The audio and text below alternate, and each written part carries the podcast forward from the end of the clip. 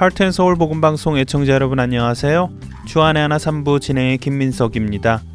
19세기 미국 대각성 운동의 선구자라고 불리는 사람이 있습니다. 미국 장로교의 아버지로 불리는 사무엘 데이비스는 이 사람을 미국이 낳은 가장 위대한 신학자라고 말하였고 세계 3대 칼빈주의 신학자 중 한 사람인 벤저민 워필드는 그를 성자이고 형이사학자이며 부흥사이고 신학자로서 아주 좋은 지성을 가졌던 사람으로 평가하였습니다. 영국의 유명한 목사 로이드 존스는 만일 당신이 부흥에 대해 알고 싶다면 이 사람의 책이야말로 반드시 읽어야 할 책 중 하나입니다. 라고 말하였지요. 이번 주와 다음 주 2주 동안은 목회자이자 선교자였으며 신학자이자 철학자였던 사람, 미국 대각성 운동의 선구자로 불렸던 조나단 에드워즈에 대해 여러분과 나누어 보겠습니다.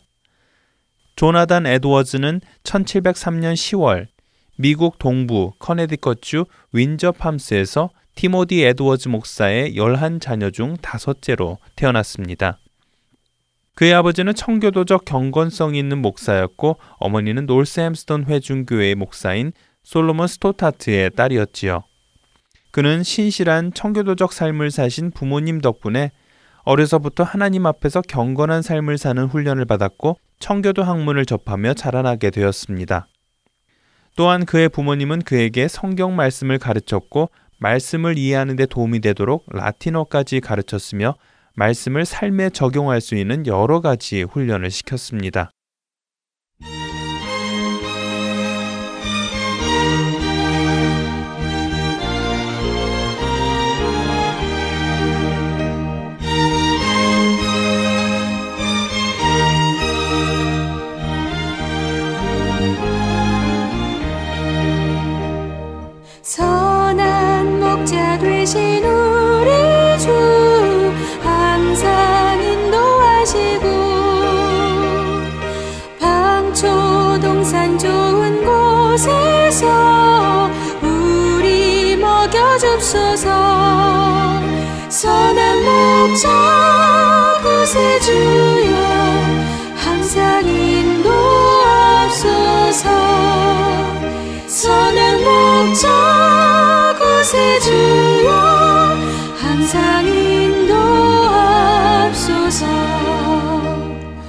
양의 문이 되신 예수여 우리 영접하시고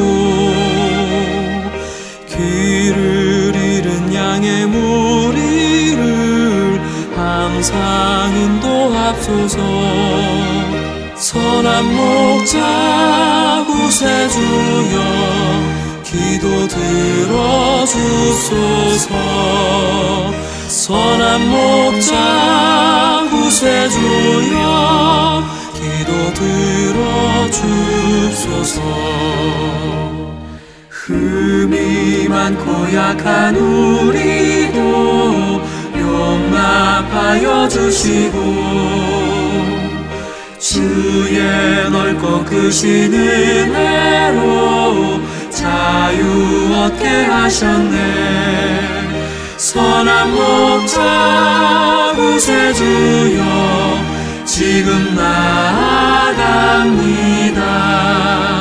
선한 목자 구세주여 지금 나아갑니다. 일찍 주의 뜻을 따라서 살아가게 하시고 주의 크신 사랑 베푸사 주를 좋게 앞소서 선한 목자 구세주여 항상 인도합소서. 선한 목자 구세주여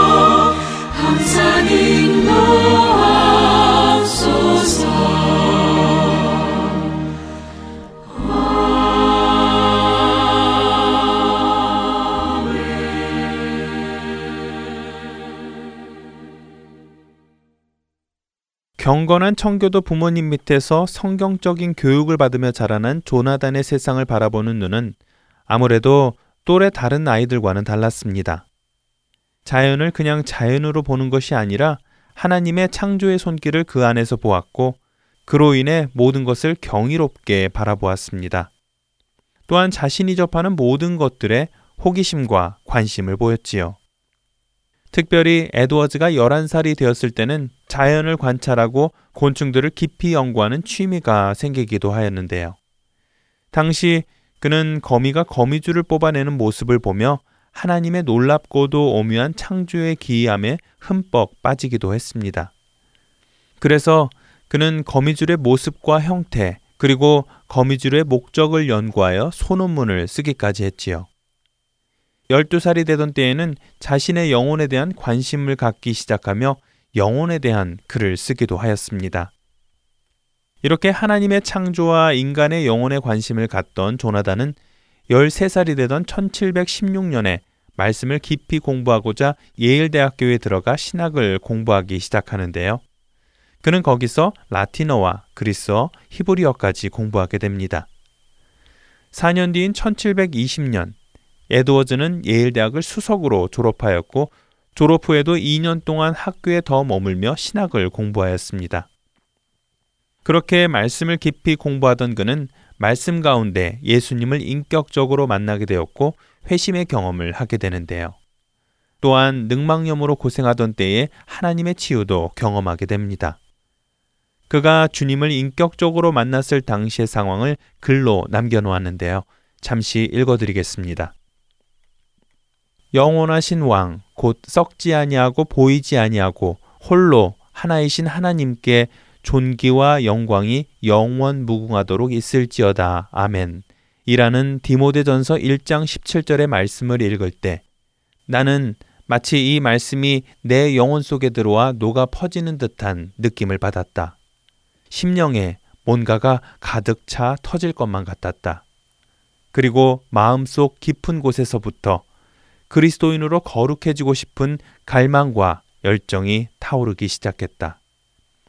어디에서든 절규하는 마음으로 계속해서 기도하게 되었고 참된 그리스도인이 되고자 하는 예수 그리스도의 거룩한 형상을 담기 원하는 열망이 불타오르기 시작했다.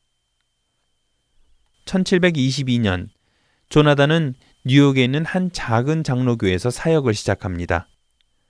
당시 미국의 여러 곳에서는 자유주의 신학을 지지하는 사람들이 우후죽순처럼 생겨나고 있었고 그 영향은 많은 사람들을 바꾸어 놓았지요. 그가 다니던 예일대학교도 예외는 아니었습니다. 자유주의를 지지하는 신학 교수들이 점점 늘어나게 되었지요. 이 모습을 본 조나단은 인본주의 신학으로 변해가는 예일대학교의 모습에 안타까워하며 교단에 서기를 결심하였고 1723년 사역하던 교회를 8개월 만에 사임하고 복음주의의 재정립을 위해 예일대학 강사로 가게 됩니다.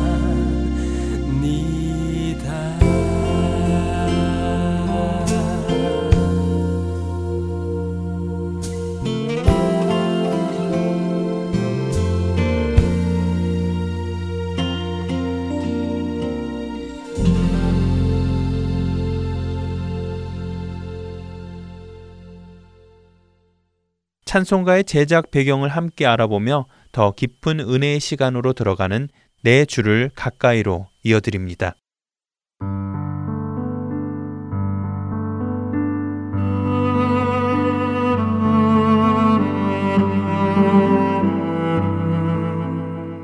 애청자 여러분 안녕하세요. 여러분들과 함께 찬송의 배경을 살펴보며 그 찬송이 지닌 의미를 더욱 깊이 되새겨보는 시간 네 주를 가까이 진행해 김금자입니다. 빛은 어두울 때일수록 더 밝게 빛나고 어두울 때일수록 더 필요하지요. 근대에 와서 우리나라의 예수 그리스도의 복음이 빨리 전파된 이유 중 하나는 한국 근대사가 그만큼 어려운 세월을 겪었기에 그렇지 않은가 생각해 봅니다. 나라의 주권을 빼앗긴 일제시대를 겨우 통과하자 이제는 이념의 양분화로 나라가 둘로 갈리고 형제가 형제를 죽이는 참혹한 전쟁의 아픔을 겪게 되었지요. 그렇게 어두운 세월이 계속해서 이어지는 동안 사람들은 소망을 잃었고 삶의 의미를 잃어갔던 것 같습니다. 그렇게 소망이 없던 우리에게 참 소망이신 예수님의 복음이 빠른 속도로 전해진 것은 어쩌면 너무 당연한 일이기도 하면서 동시에 하나님의 은혜였습니다. 우리나라에서 사용하는 찬송가의 대부분은 외국 찬송가를 번역하여 부릅니다만 중간중간 우리 기독교인들에 의해 작사, 작곡된 귀한 은혜의 찬송가들도 많이 있습니다. 오늘 네 주를 가까이는 그런 곡 중에 한 곡인 석진영 권사님이 작시한 눈을 들어 하늘 보라 라는 찬송을 소개해 드리겠습니다. 먼저 찬송을 잠시 들어볼까요?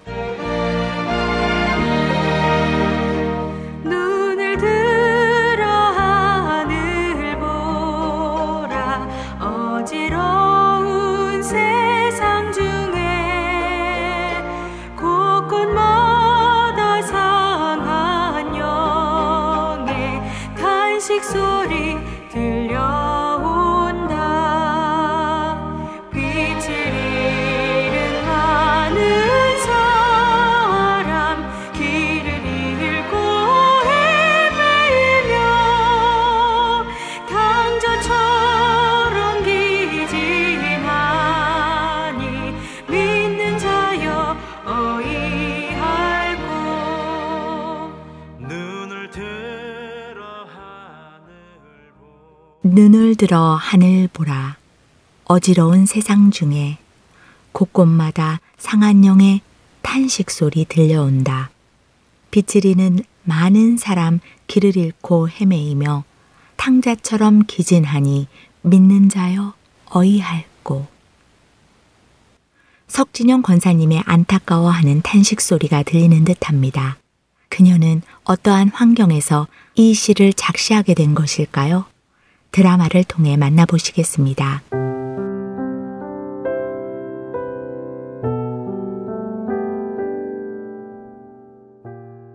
1950년 6월 25일 일요일 새벽 조선인민군은 38선을 넘어 남한을 향한 끔찍한 공격을 시작합니다.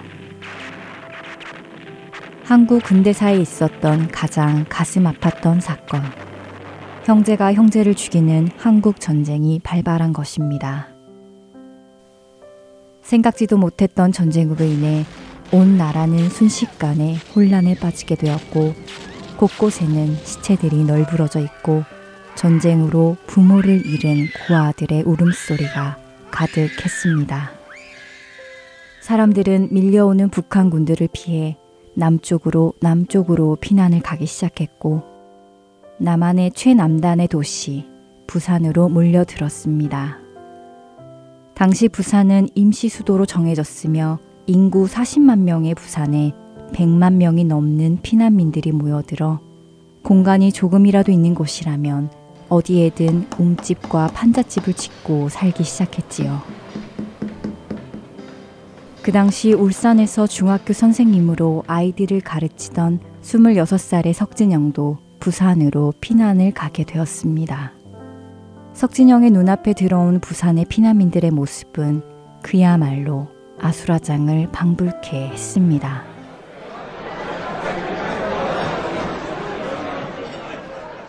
안녕하세요. 혹시 일자리 좀 있습니까? 고생고생하며 피난촌에 엊그제 들어왔는데 먹을 것이 없어 아이들이 굶고 있습니다.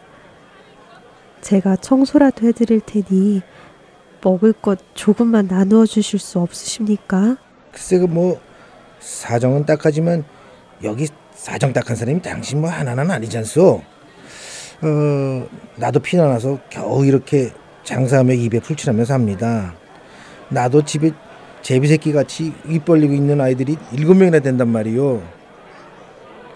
글쎄 저리로 가면 40계단이라는 곳이 있, 을게요 그곳으로 가보시오.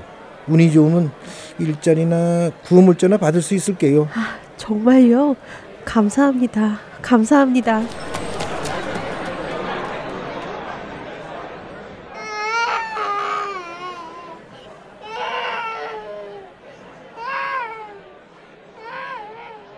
아이고, 너는 또 어쩌다 부모를 잃고 여기서 이렇게 울고 있냐? 글쎄, 아침부터 저렇게 울고 있는 것 같더만 엄마가 없어졌나 봐. 아, 요즘 양코배기 사람들이 고아들을 데려다 키워준다던데? 거기에 데려다 주는 것이 안 좋겠어? 아이고, 이 사람아, 내 코가 석자네. 이런 일에 신경 쓸 틈이 어디 있나. 배가 불렀군. 배가 불렀어. 어디 고아가 한둘인가? 이 부산 바닥에 발에 치는 게 고아일세, 이 사람아. 그래도 마음이 안 돼서 그렇지.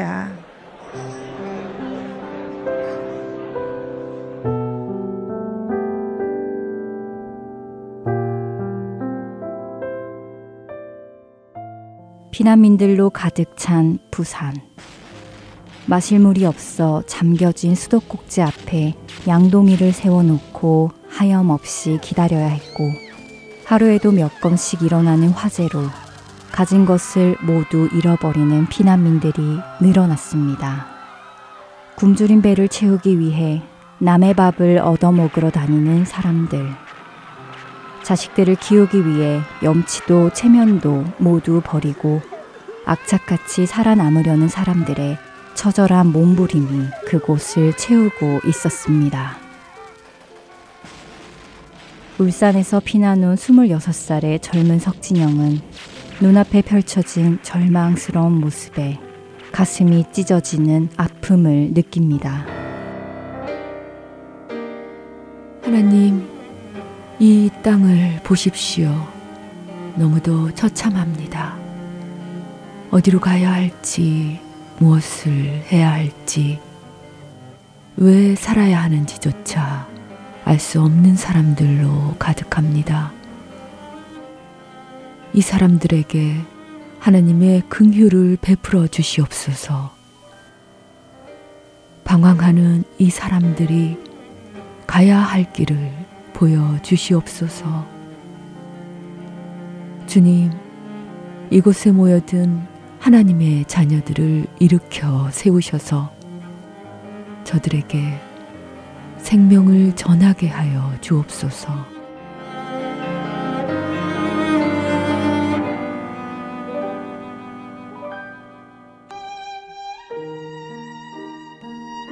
기도하던 석진영은 절망에 빠져 있는 국민들에게 예수님을 믿는 자들이 일어나 그들에게 생명의 예수 그리스도를 전해야 하겠다는 생각을 합니다. 그리고 그 간절한 마음을 담아 시를 완성하지요. 눈을 들어 하늘 보라. 어지러운 세상 중에 곳곳마다 상한 영의 탄식 소리 들려온다. 빛을 잃은 많은 사람, 길을 잃고 헤매이며 탕자처럼 기진하니 믿는 자여 어이할꼬.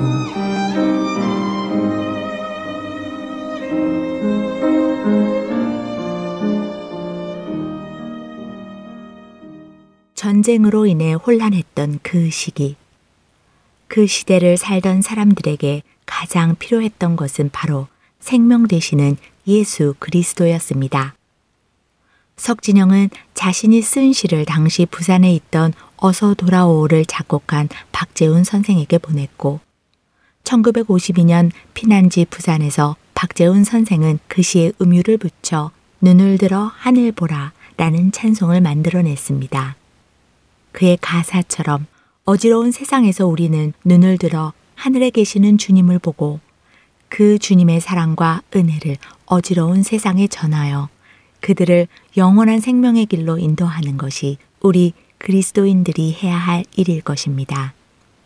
한 주간도 잃어버린 영혼들을 바라보며 탄식하던 석진영 권사의 마음이 우리 안에도 전해져서 복음 들고 잃어버린 자들을 찾아 나서기를 소원하며 내 주를 가까이 마치겠습니다. 다음 주에 뵙겠습니다.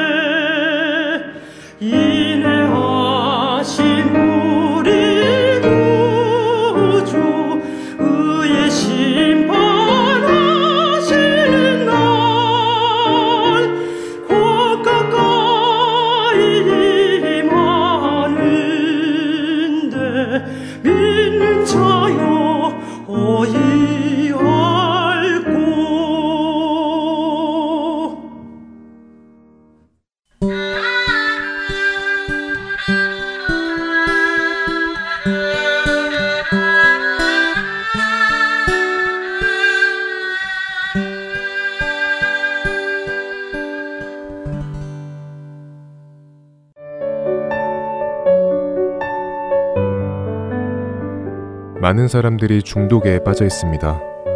눈에 보이는 술, 담배, 도박, 음란물에서부터 보이지 않는 우리 영혼 내면 안에 있는 중독까지. 모든 중독은 우리로 하나님 앞에 서는 것을 방해합니다. 중독의 실체와 그 성경적인 해결점을 함께 찾아보는 프로그램. 그리스도인과 중독. 한국토부 정신건강연구소 박홍규 대표와 함께 찾아나갑니다. 청년들을 위한 방송 주안의 하나 오부에서 들으실 수 있습니다.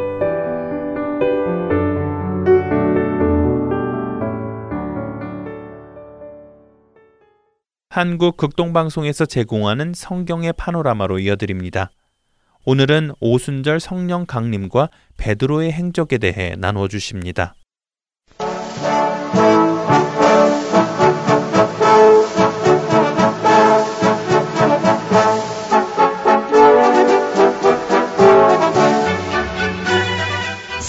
성경의 파노라마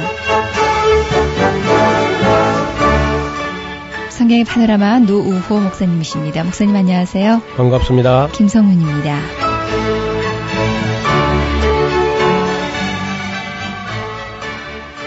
사도들의 발자취를 기록했던 사도행전 계속 이어지겠습니다. 네, 오늘은 우리 오순절 이야기부터 조금 시작하지요. 네. 오순절은 이제 성령이 강림하시게 되니까 아, 비로소 우리가 이제 성부, 성자, 성령 하나님을 삼위일체 하나님을 어렴풋이 다 알게 되지요. 그러니까 이제 가령 천지를 창조하신 사건 그리고 이제 어, 아들 성자 예수 그리스도 이 세상에 탄생하신 사건 그리고 또 한 사건은 성령이 강림하신 사건 이 세 사건은 아마 다 큰 사건으로 우리가 생각해야 되겠지요. 어, 일반적으로 우리가 그 이제 방언 이야기가 막 나오는데요.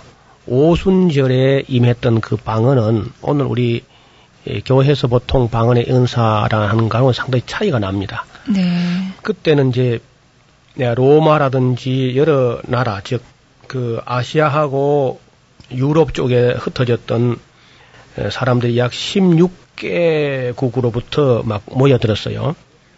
근데 그 모여든 사람들이 사도들이 설교하는 것을 갖다 어떻게 했는지는 알 수 없는데요. 문제는 전부 다 알아듣기를 자기들이 지금 외국에 나가 있는 그 현지 언어가 예루살렘에서 사도들 입에서 나왔다는 겁니다. 그러니까 사도들이 아. 하는 말을 들어보고 야 이 사람들이 순 다 갈릴리 사람들이 아니냐. 근데 왜 우리가 난곳 방어로 듣는 게 이게 무슨 일이냐 말이죠. 말하신 분은 어떻게 했는지는 잘 알 수 없는데요. 문제는 듣는 사람들 귀에 자기 외국에 있는 그 언어들, 그런 언어들로 그냥 바로 어, 들렸다는 거니까 정말 이건 신비하기 짝이 없는 일이죠. 네. 그것은 이제 복음이 빠른 시간 내에 세계로 확산되어야 되는 그 절박한 상황 속에서 그 16개국 사람들을 초청하기도 어렵지 않습니까? 네. 근데 모처럼 그 오순절에 막 모였을 때 성령이 임하신 것은 그런 큰 의미가 있다고 봐요. 그만큼 이제 말씀이 이제 빠른 시간 내에 그 오순절에 거기 왔던 사람들이 다 듣고 돌아가 가지고 자기들이 그 경험했던 그 사실 예수님 사건과 사도들 입에서 흘러나왔던 그 놀라운 사건들을 전하면서 어느 곳으로 가든지 동시에 그저 그들이 온 세계로 흩어지자마자 명절 지키고 나서 자기 본고로 돌아가자마자 동시에 벌써 16개국 이상의 복음이 확산됐다는 것은 놀라운 일 아니겠습니까? 네. 지금이라도 짧은 시간 내에 그렇게 16개국이나 이렇게 퍼져나기 어려운 일인데 역시 성령으로 하시니까 네, 그렇군요. 어, 그런 일이 벌어진 거죠. 그래서 그때부터 이제 성령이 충만해지면서 겁이 나서 저 마가멜 다락방에서 문을 안으로 걸어 잠그고 있던 그 제자들이 담대해져 가지고 예루살렘 거리를 나와 가지고 예루살렘 사람들아 혹은 이스라엘 사람들아 이렇게 아주 어, 외치면서 힘있게 증거하는 그런 모습을 볼 수 있습니다.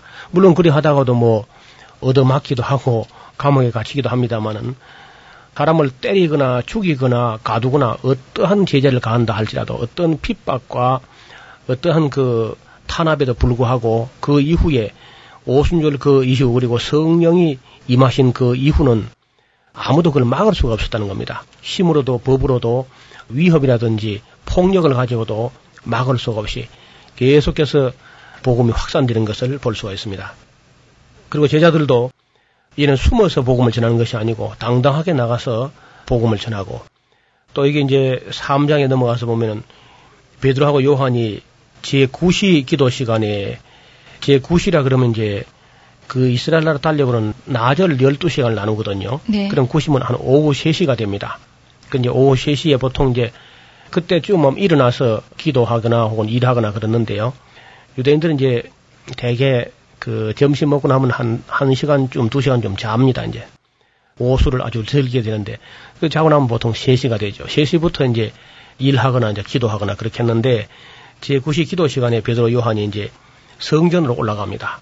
그 감히 뭐 옛날 같으면 상상도 일인데, 이제는 당당히 성전으로 올라가서 기도하게 되고, 또 성전에 가서 생명의 말씀을 전하기도 하고, 그런 그 완전히 달라진 그런 모습을 우리에게 보여줍니다. 그리고 사장에 보면 이제 베드로와 요한이 법정에 불려가 가지고 다시는 예수의 이름으로 가르치지도 말고 말도 하지 말라고 이렇게 이제 협박을 받는데 너희 앞에서 우리가 하나님 말씀 듣는가 사람 말 듣는가 어느 것이 옳은가 한번 너희가 스스로 판단해봐라. 그러면서 우리는 보고 들은 것을 말하지 아니할 수 없다고 아주 당당하게 말합니다.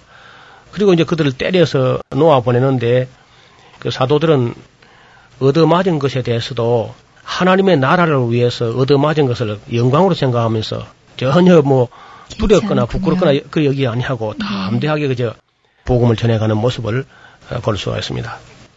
그리고 5장에 가면 이제 아나니아와 사피라 사건이 나오는데요. 이런 사건은 좀 이제 어떤 면에서는 이해하기 조금 어렵습니다만은 한 번만 있는 사건입니다. 이건 이제 자주 있건 하지 않고요. 한 번만 그런 사건이 일어나면서 즉 그 자기를 속이는 것은 하나님을 속이는 것이고 또 하나님을 속이는 것은 성령을 속이는 것이어서 그것이 벌 받을 만한 그런 죄다 하는 걸 한 번 보여준 이후에 그런 사건이 다시 일어나지 않았습니다. 성경에는 이렇게 한 번만 일어나면서 어, 오고 오는 시대에 많은 사람들이 교훈을 주는 그런 기록들이 이제 가끔 있지요. 네. 그 다음에 이제 6장에 넘어가면은 이제 집사를 뽑습니다. 그 일곱 집사를 뽑았는데 대개 남자들로 되어 있습니다. 스데반과 빌립, 브로고른, 니가노르, 디몬, 바메나, 그리고 안디옥 사람 니골라 이렇게 일곱 사람의 집사를 뽑았는데 집사들을 한다 할지라도요. 어, 이 사람들이 무슨 약한 사람들이 아니고 굉장히 그 공부도 많이 한 사람들이고 실력도 있었습니다. 어떤 면에서는 사도들의 못지않은 실력을 가졌어요. 스데반 같은 사람들은 굉장히 공부도 많이 한 사람이고 성경에 아주 해박한 지식을 갖고 있었고 빌립도 교회에서 그저 작은 일만 하는 것이 아니라 나가서 전도의 은사가 있어가지고 열심히 그저 복음을 전하는 그런 능력 있는 사람들이었죠. 그래서 집사를 뽑아서 이제 교회 일들을 다 맡아 하는데 스데반이 곧 이제 7장에 가면 순교하는 장면이 나오게 됩니다. 스데반 순교할 때 이제 바울이 그 순교하는 장면을 보게 되지요. 그런데 사도 바울이 이제 그 스데반 순교하는 것을 보면서 전설에 의하면 사도 바울하고 스데반이 가말레엘 문에서 같이 공부한 시절이 있었다 그래요. 그런데 이제 스데반이 일찍이 예수님을 믿게 된 것이고 바울은 끝까지 이제 그 예수 믿는 건 옳지 않다고 이제 반대를 했던 사람인데 바울이 얼마나 자기가 자기 신앙, 자기 율법에 확신을 가졌는지 스데반 죽이는데 가편 투표를 던질 만큼 그 정도로 이제 바울이 아주 그 율법에 대한 열심을 갖고 있던 사람이죠. 그러나 이제 스데반이 정말 죽을 때 그 모습, 돌에 맞아 죽으면서도 얼굴이 찌푸리지 아니하고 네, 환한 빛이 네, 나면서 천사처럼 네. 얼굴이 빛이 나면서 그리고 원망도 없이 말이죠. 자기를 돌로 치는 사람들 위해서 보고를 빌어주면서 그 순교하는 그런 장면을 보고 바울이 있을까요? 예, 바울이 아마 크게 찔림을 받은 거죠. 네. 과연 내가 가지고 있는 내 신앙과 내 신학은 그 정도의 능력을 가지는 것인가 음. 아마 바울이 회의가 막 일어났을 거예요. 네. 그 이제 그런 회의가 일어나고 중심에 흔들리니까 어쩌면 그 흔들리는 것을 더 이제 억제하려고 더 열심으로 이제 교회를 핍박해 보는 그래서 이제 예루살렘에 있는 사람들을 막 다 잡아다 감옥에 가두고 때리고 그리고 다마스커스까지 가서 이웃 나라에 있는 예수 믿는 사람까지도 씨를 말려버리겠다. 잔멸할세 예, 그런 말이 나옵니다. 네. 바울이 교회를 아주 잔멸했다 그런 말을 하죠. 아주 잔멸한단 말은 8장 3절에 나오는데 사울이 교회를 잔멸할세 아주 잔인하게 멸망시키려고 이렇게 이제 합니다. 근데 하나님께서는 역시 또 그런 사람을 들어선다는 겁니다. 그저 무관심하고 긴가민가하고 저 이런 사람 갖고는 하나님 일을 할 수 없고요. 네. 또뭐 핍박을 해도 아주 특심하게 하는 사람, 열심히 있는 사람, 이런 사람을 변화시켜 놔야 뭔가 일을 해나거든요. 아주 뜨겁거나 찬 사람. 예, 그 냉철한 사람이든지 네. 아니면 뭐 열정적으로 그저 교회를 핍박하는 이런 사람들을 이제 변화시켜서 그리고 아마 바울이 그 뒤로 자기도 고생을 많이 했는데 고생 많이 해도 아마 할 말이 없었을 거예요. 자기도 남을 핍박을 했고 스데반 죽이는 데 앞장을 섰던 사람이기 때문에 그래서 이 바울이 이제 변화되는 장면은 뭐 상세하게 기록되지는 않았습니다. 다마스로 가는 길에 태양빛보다 더 밝은 빛이 자기 앞에 이제 나타남으로써 타고 가던 말에 탔을 텐데 나동그러지면서 그가 음격결에 부르짖기를 주여 니십니까? 그렇게 묻습니다. 그때 빛 가운데서 말씀하시는 예수님 음성은 네가 핍박하는 나사렛 예수다. 우리 교회에서 가끔 이제 나사렛 예수라는 말 쓰잖아요. 네. 근데 사실 그거 우리가 써서는 잘 안 되는 말입니다. 그게 무슨 말이냐면 그 당시에 이제 예수님을 말할 때에 예수님을 경멸해서 하는 말이 나사렛 예수예요. 나사렛에서 무슨 선한 것이 나겠느냐. 나사렛 예수, 나사렛 예수. 아주 멸시천대할 때 나사렛 예수. 그래 예수님께서 그 아마 바울이 평소에 나사렛 예수라고 막 이렇게 말했던가 봐요. 네. 그러니까 그래 네가 핍박하는 바로 네가 멸시하는 그 나사렛 예수다 이렇게 이제 이야기를 한 거죠. 바울이 아마 얼마나 놀랐겠습니까? 네. 그래서 그가 두 번째 언격결에 그래도 한 질문이 있는데 두 번째 질문은 내가 무엇을 해야 합니까? 묻습니다. 이 질문은 아마 바울이 일생일대의 질문이 되는데요. 예수님이 누구신가 하는 질문하고요. 그리고 내가 무엇을 해야 하는가. 예, 그거 두 가지를 제대로 알면요. 뭐 인생은 다 알았다 괜찮아요, 정말. 오늘 우리도 예수님이 누구신지를 바르게 알고 그리고 내가 무엇을 해야 하는지만 알면요. 인생 거의 다 배운 겁니다. 많은 사람들이 그 굉장히 공부도 많이 하고 학문도 있고 한데도 불구하고 예수님이 누구신지 모르는 사람이 참 많고요. 또 내 자신이 이 세상에서 무엇을 하기 위해서 태어났는지 모르고 그저 우왕좌왕 하다가 인생을 다 낭비하는 그런 분이 참 많지 않습니까? 네. 그래서 바울이 그때 너무 엉겹결에 물은 질문인데 주여 니십니까 하고 물었던 거 하고 그리고 내가 무엇을 하리까 하는 물었던 그 질문은 아주 중요한 질문이 되었습니다. 그래서 그의 서신을 보면은 대개 이제 그의 신학 전체가 예수님이 누구신가 하는 것을 그 밝히는데 그 인생 절반을 아마 쏟았을 거예요. 그래서 예수를 아는 지식이 가장 고상함을 인하여 그 옛날에 가지고 있던 모든 학문을 배설물로 여기고 오히려 해로 여긴다 그러면서 다 버렸다 그럽니다. 그리고 이제 그 예수님을 알고 나니까 나머지 모든 부분은 다 초등 학문에 불과하다. 굉장한 율법이나 무슨 철학을 공부했다 할지라도 그런 것은 세상의 초등 학문에 불과하다. 그렇게 말씀하시는 것을 볼 수 있습니다. 그리고 이제 자기가 무엇을 해야 할까 하는 것을 나중 알게 됐는데 즉 예수님을 증거하는 증인된 삶을 살게 되죠.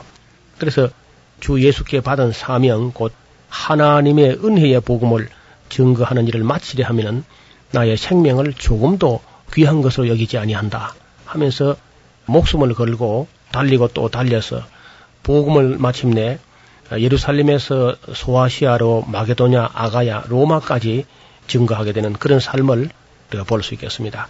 그 다음에 이제 베드로 사역을 조금 우리가 살펴봐야 되겠습니다. 네. 베드로는 모름지기 열두 제자 중에서 대표격인 그런 인물인데, 그러나 이제 우리가 알고 있는 것보다는 베드로는 상당히 자기 스스로는 아주 나약한 그런 의식을 갖고 있었던 것 같습니다. 예수님을 세 번씩이나 모른다고 했던 그 어, 때문에 늘 그저 겸손하게 되고 예루살렘 교회에서도 물론 뭐 다른 모든 사도들이 다 베드로를 그저 대표격으로 인정하지만은 그러나 그 뒤로 보면은 어, 야고보라고 하는 분이 있습니다. 예수님 친동생이었던 야고보가 예루살렘 교회에 오히려 기둥같이 그렇게 위치하고 있는 것을 보게 되고요. 가끔 베드로는 이제 그 외곽으로 이렇게 예를 들면 이제 사마리아에 가서 살펴보는 일이라든지 요바를 가서 사역한다든지 가이사라에 가서 고넬료를 가정에 방문한다든지 이렇게 이제 외곽으로 돌다가 나중에 이제 안디옥 교회에 한번 방문한 그런 일도 보이고요. 그 다음 또 이제 더 나아가서 베드로 전후서를 기록할 때 보면은 베드로는 이미 바벨론에 가 있는 것을 볼 수 있습니다. 그래서 예루살렘 교회가 우리가 언론 보기는 뭐 초대 교회가 그냥 아름다운 것만 그렇게 보려고 하는 그런 의식이 있습니다만 실제적으로 예루살렘 교회는 여러 가지 문제가 있었습니다. 가령 예를 들면은 헬라파 유대인이 있고요. 히브리파 유대인이 있었어요. 헬라파는 네. 상당히 이제 개방적이고 좀 어떤 면에서는 뭐 진취적이라 할까요? 그 헬라 문화를 수용하는 그런 입장에서의 그리스도인이 있고 또 헬라 문화를 거의 끝까지 그저 배격하려고 하는 보수주의적 그런 히브리인들이 있습니다. 그래서 이 두 파가 또 이제 갈등을 좀 일으킵니다. 예루살렘 교회 내에서. 그래서 이제 헬라파 유대인들이 뭐 자기들은 구제에서 만날 대상에 빠지고 하니까 불평 불만이 있었다 그런 이야기도 쓰고 있죠.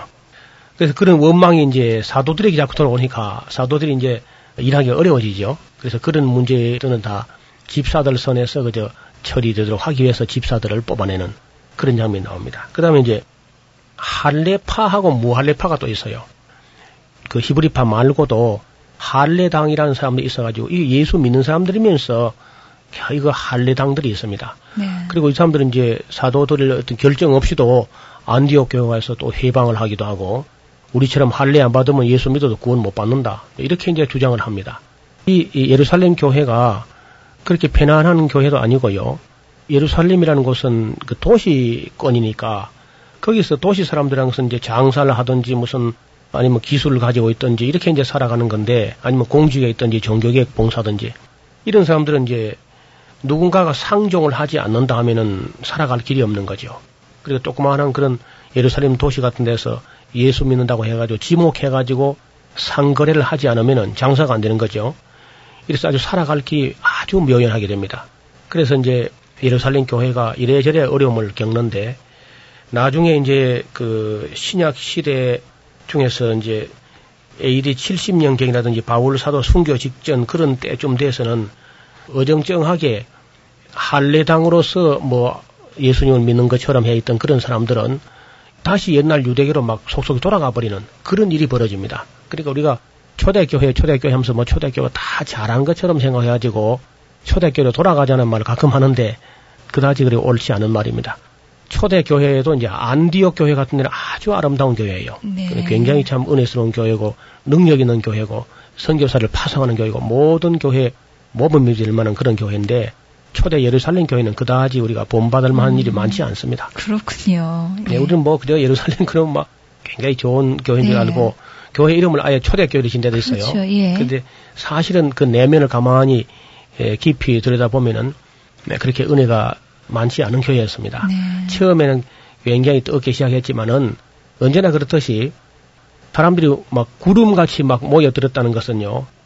그거 진실하지 못한 모임이 많아요. 네. 그러니까 구름같이 모였던 사람은 바람같이 사라진 수가 있습니다. 그냥.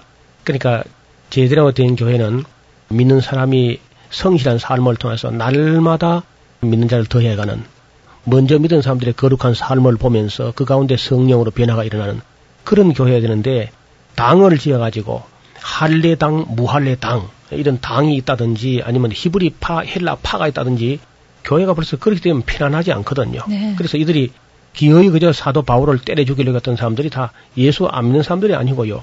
예수를 믿으면서도 할례당들 이런 사람들은 그 집요하게 바울을 반대하면서 아무리 베드로 요한 내지는 그 어, 야고보 같은 그런 기둥 같은 사람들이 말려도 거의 바울을 반대해가지고 어렵게 하면서 바울이 예루살렘 그렇게 사모하는 곳에 발 한번 붙이기도 얼마나 어려운지 모릅니다. 예.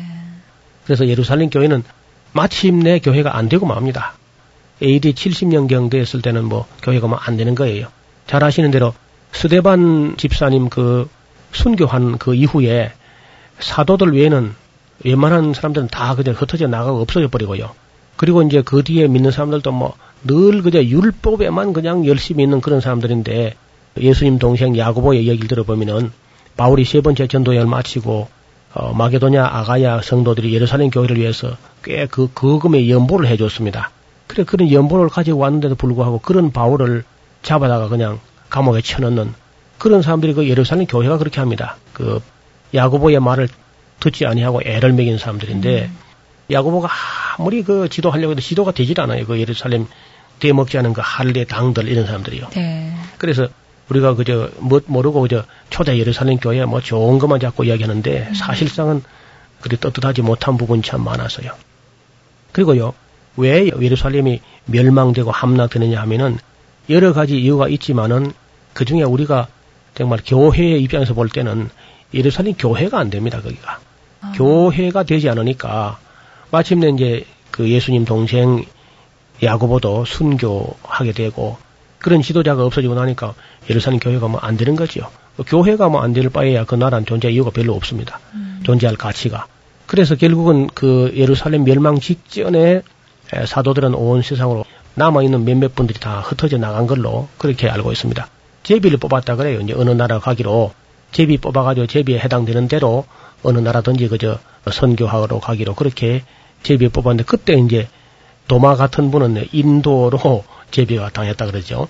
그리고 이제 사도들이 여러 곳으로 이제 여러 나라로 흩어져 갔는데 어떤 사람들은 이제 아르메니아 쪽으로 가기도 하고 또 부르기아 쪽으로 가기도 하고 그다음에 이디오피아 쿠스로 가기도 하고 이집트로 가기도 하고 그랬는데 빌립 같은 사도는 부르기아 다시 말하면 골로세 라우디기아 히에라폴리스 있는 그쪽에 가서 사역을 했는데 빌립의 이제 그 묘가 그 히에라폴리스 언덕 위에 지금 현재는 파묵칼레라 그러는데요.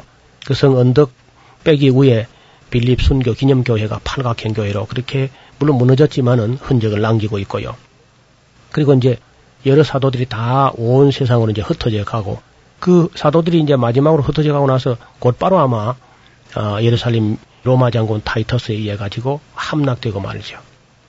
그리고 나면 이제 성전이 없어져 버린 시대의 유대인들과 그리스도인들의 그 삶이라는 것은 예루살렘이라고 하는 것은 뭐 그야말로 성전 중심으로 모여 있던 도시인데 성전이 회파되고 나니까 예루살렘 큰 의미가 없어졌어요.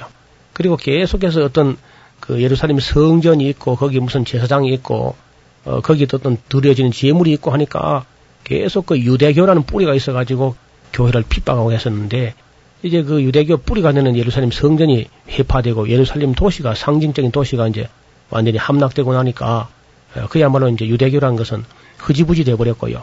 그 뒤에 남아있는 사람들이 AD 135년까지 아키바, 바르, 고크바 하는 그런 그 유대인 지도자들이 예, 조금 남아 있었습니다. 남아 있어가지고 유대교를 추스리게 되는데 성전이 없는 시대에 제사는 무슨 제사를 드릴 것인가? 음. 우리는 지금 하나님 성전도 없고 재단도 없는데 우리는 무슨 제사를 드릴 것인가? 그런 문제 가지고 고민을 하다가 그들이 성경을 다시 연구하면서 그때부터는 이제 유대교가 제사 중심에서 다시 유대교도 역시 성경 연구에다 관심을 붓게 되죠. 그리고 AD 90년경에야 구약 성경을 39권으로 확정하는 얌리아 회의라는 유명한 회의를 갖게 됩니다. 그 얌리아 회의에서 구약 성경을 39권으로 이제 자기들이 확정을 하게 되고 그때 이제 바알 아키바라든지 바알 고크바라든지 이런 인물들이 새로운 유대교의 어떤 제사 문제를 이야기할 때 하나님께서 정말 기뻐하는 제사는 동물 제사보다 더 소중하게 여긴 제사가 인애다, 인애. 어질 인자, 사랑의 자, 자비한 거하고 사랑하는 것. 영어로는 loving kindness죠. 아주 친절하게 하고 어, 사람들에게 사랑을 베푸는 이것이 참 하나님 받으시는 제사다. 그래서 유대교가 완전히 변모하게 돼요. 그 변모된 그리고 하나님 말씀에 뿌리를 두는 그런 바리새인들이기 때문에 온 세상에 흩어졌어도 예배당도 없고 하지만은 그들이 성경을 공부하고 인애를 베풀면서 동족을 사랑하면서 예, 그렇게 살았기 때문에 지금도 이제 그 전통의 하시림들은 아마 남아 있는 거죠. 즉 유대인들이 지금도 바리새인 전통을 가진 사람들은 남아 있습니다. 그리고 이제 교회는 어, 예루살렘이 그 함락된 그 이후에는 아마 사도들이 그때를 전후해 가지고 베드로라든지 바울라든지 이런 분들이 예루살렘 함락되는 그 전에 되게 순교하게 되고 신약 성경도 이제 요한 문서 를 제외하고 그 이전 요한 문서가 아닌 다른 신약 문서들은 거기다 예루살렘 성전 멸망하기 전에 대개 기록이 완성된 걸로 봅니다. 다음 이제 요한 복음 요한 1서, 2서, 3서 그리고 요한 계시록 이 다섯 건은 아마도 이제 예루살렘 멸망 후에 한 10년 내지 20년 가까이 지나서 이제 기록된 문서들이죠. 그래서 이 신약 성경이 쭉 이렇게 형성되는 데는 이제 마가복음과 데살로니가 전서 같은 경우 제일 일찍 기록된 문서들이고 네. 맨 나중에 기록된 것은 아마도 요한계시록이 아니겠는가 그렇게 볼 수가 있겠습니다. 이렇게 사도들이 이제 살았던 시대에는 그저 요한 사도가 마감이 될 텐데 아마 96년경까지는 살았던 걸 봅니다. AD 96년까지. 그러면은 요한의 나이가 우리가 볼 때는 예수님보다 조금 한두 살 아래였거나 이래 보거든요. 그래 보면은 요한은 그저 한 어떻든 90살 이상 살았던 천수를 다 누리고 어, 하나님 나라 갔었죠. 그리고 이제 사도들을 쭉 이제 다 참 알았으면 좋겠는데 누가 같은 분이 이제 바울에게 따라붙어 있었으니까 사도행전이 있는데요. 예. 근데 역시 바울의 행전이 되는 것이고 다른 사도들의 그 행적에 대해서 우리가 참 알지 못하는 것이 조금 아쉬운 마음이 있습니다. 그러나 가장 대표적인 사람이 역시 바울이라고 본다면은 어, 우리 사도행전을 가지고 공부해서 그와 같은 사역을 감당하면 될 줄로 믿습니다. 성경의 전체적인 큰 흐름 살펴보고 있습니다. 성경의 파노라마 노우호 목사님이셨습니다. 목사님 고맙습니다. 감사합니다. 김성윤이었습니다.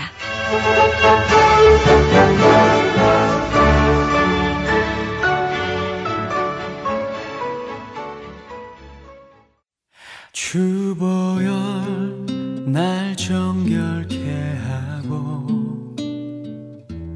주보열 날 자유케 하니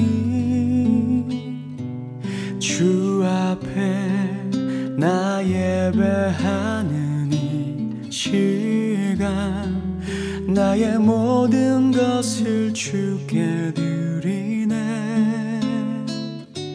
주의 손 날 위에 찢기셨고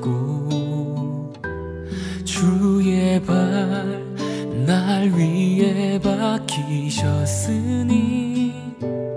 이제는 내가 사는 것이 아니요. 오직 주를 위해 사는 것이라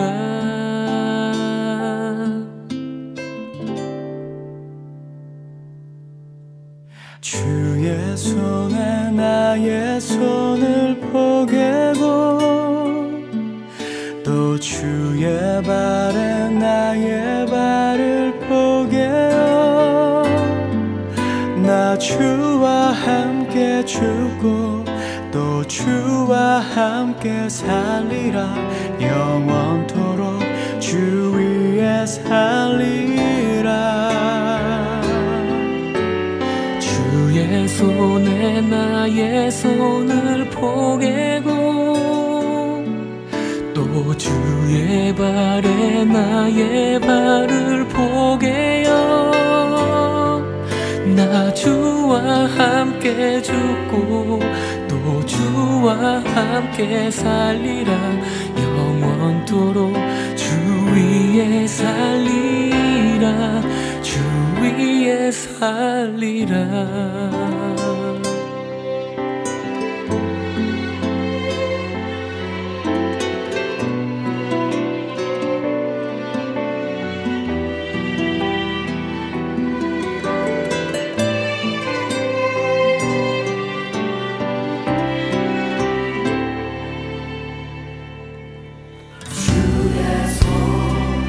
날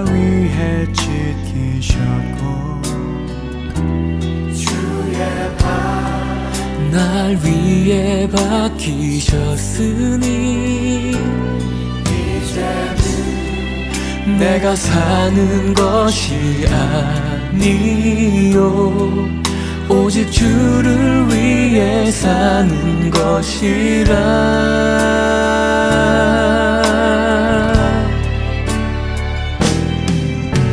주의 손에 나의 손을 포개고 주의 발에 나의 발을 포개어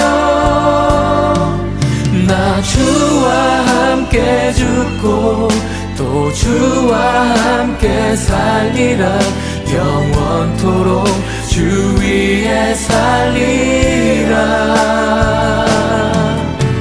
주의 손에 나의 손을 포개고 또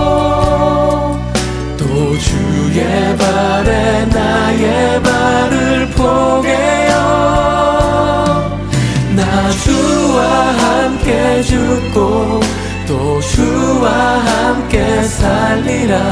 영원토록 주 위에 살리라. 주의 손에 나의 손을 포개고 나의 발을 포개요. 나 주와 함께 죽고 또 주와 함께 살리라. 영원토록 주 위에 살리라. 주 위에 살리라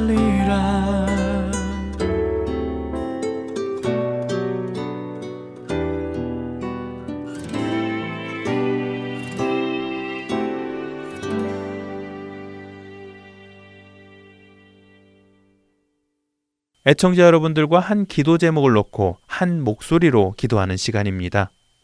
이 시간은 이선미 진행자가 오늘 여러분들과 함께 들을 기도 제목과 그 내용을 먼저 설명해 주실 것입니다. 그리고는 약 1분간 음악이 흐를 텐데요. 그 시간에 여러분들께서는 오늘의 기도 제목을 가지고 함께 기도해 주시면 됩니다. 1분이 흐른 후에 이선미 진행자께서 마무리 기도를 해 주실 것입니다. 한 가지 기도 제목을 놓고 우리가 한 목소리로 기도드릴 때 하나님께서 그 기도의 제목을 들어 응답해 주시리라 믿습니다. 1분 기도 함께 하시겠습니다.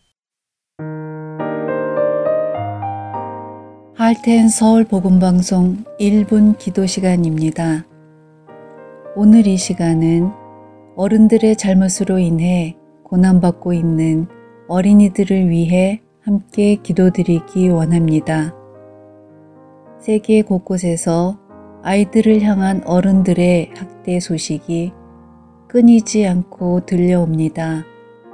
IS에 의해 어머니와 함께 산채로 화형을 당한 4명의 아이들 소식, 물소로에 억지로 밀려들어가 몰살당한 200명의 시리아 어린이들, 전쟁터에서 힘없는 어린아이들이 어른들의 싸움 속에서 죽어가고 있습니다.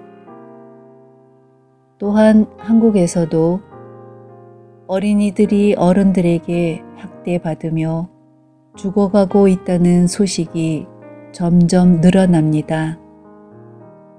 세계 곳곳에서 일어나고 있는 어린아이들을 향한 범죄에서 이 죄 없는 아이들이 헛된 고통을 당하지 않도록 기도하기 원합니다. 예수님께서는 어린아이들을 용납하고 어린아이들이 내게 오는 것을 금하지 말라 하셨습니다. 하나님께서 이 아이들을 지켜주시기를 그리고 아이들을 향한 악이 끊어지기를 지금부터 함께 기도하시겠습니다.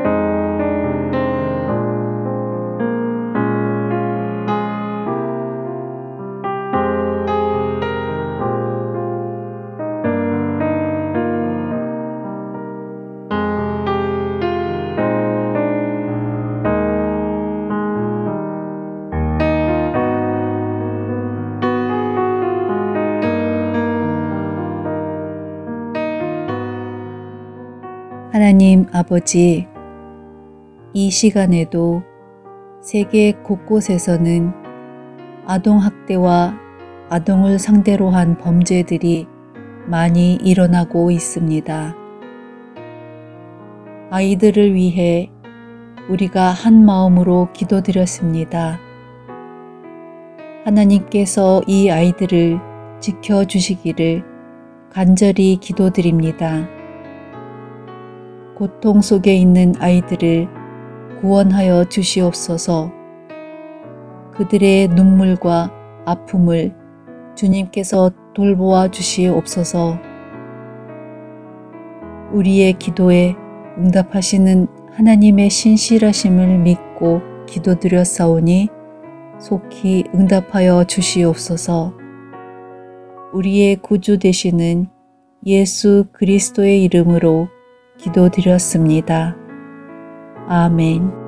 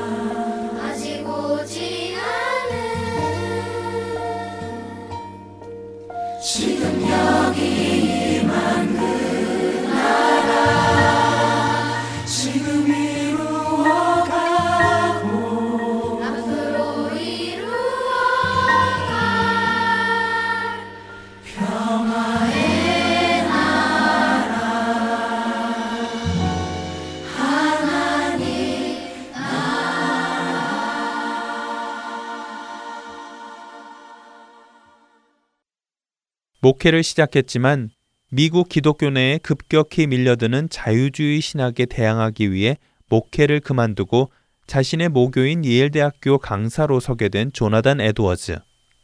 그는 다른 이들을 가르치기 전에 자유주의에 자신의 마음이 흔들리지 않도록 자유주의를 신봉하는 사람들로부터 흠잡을 것이 없도록 철저하게 자신 스스로를 먼저 통제하며 살아갑니다.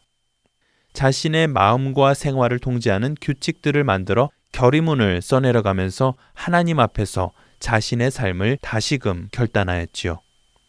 당시 그가 적었던 결의문은 이 시대를 살아가는 크리스찬들에게 크리스천의 임무를 설명하는 최고의 요약집이며 지금까지 만들어진 복음주의적 실천 결의문 중 최고의 지침서라는 평가를 받고 있습니다. 그가 어떤 결의를 했는지 몇 가지를 나누어 드리겠습니다. 영적인 것이나 육적인 것이나 큰 일이나 작은 일이나 하나님의 영광을 위한 것이 아니면 가능한 한 묵인하고 어떤 것도 하지 않는다. 살아서 숨쉬는 동안 주를 위해 전심전력으로 산다. 매일 밤 잠들기 전 하루를 점검하며 기독교인으로 살아가면서 어떤 점이 부족하였는지, 부족한 것이 있었다면 그것이 하나님께 어떤 죄가 되는 것인지, 아니면 어떤 점이 예수님을 부인한 것인지를 생각하며 살핀다. 그는 이처럼 모든 면에서 철저하게 흠도 없고 책망할 것도 없는 사람으로 서기 위해 자신의 몸을 쳐서 복종하는 훈련을 시작했습니다. 인본주의 신학이 빠르게 퍼져나가던 시절, 하나님 앞에서 자신의 신앙을 철저하게 지키기 위해 결단하고 노력했던 조나단 에드워즈. 그런 그에게 펼쳐진 놀라운 하나님의 이야기는 다음 주에 계속해서 나누도록 하겠습니다. 구성과 진행의 김민석이었습니다. 여러분 안녕히 계세요.